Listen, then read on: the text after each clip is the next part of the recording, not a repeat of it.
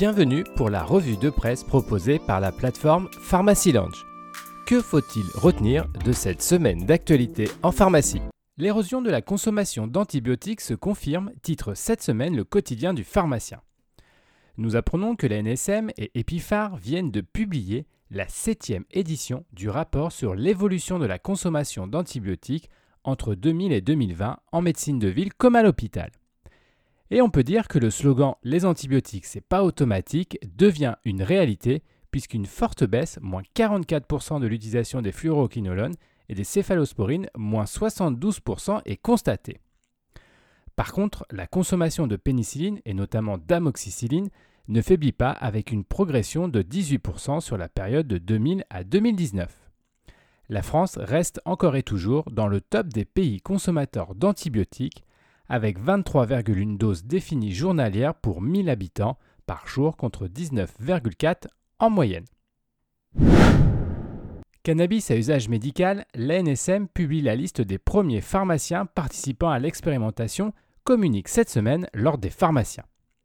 Il s'agit de la liste des pharmaciens, pharmacies à usage intérieur autorisés à rétrocéder et officines de ville, autorisés à dispenser ces produits. Au sein de ces structures, au moins un pharmacien a d'ores et déjà suivi et validé la formation préalable obligatoire et est ainsi habilité à commander du cannabis médical. Autre information importante précisée dans ce communiqué de presse, si vous êtes sollicité par l'un de vos patients, vous pouvez vous engager dans le processus de formation et ainsi pouvoir dispenser ce médicament. Pénurie d'amoxicilline, la liste des laboratoires sanctionnés s'allonge, nous rapporte cette semaine le moniteur des pharmacies.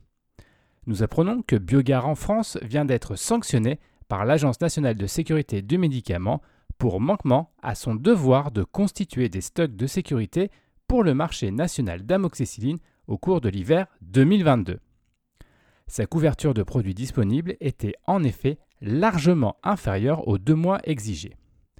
Et l'addition pour le génériqueur est plutôt salée, car une sanction financière de 225 000 euros a été décidée. Biogarant rejoint ainsi les laboratoires Egelabo et Zidus sur le banc des mauvais élèves punis pour avoir sous-estimé leur capacité d'approvisionnement pour cet antibiotique. La revue Pharma revient sur la nomination du nouveau ministre de la Santé, Aurélien Rousseau, qui prend en effet la succession de François Braun.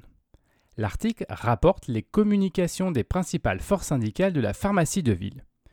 L'USPO attend des réponses sur l'attractivité du métier, la convention pharmaceutique, la coordination des soins, les soins non programmés et les ruptures d'approvisionnement.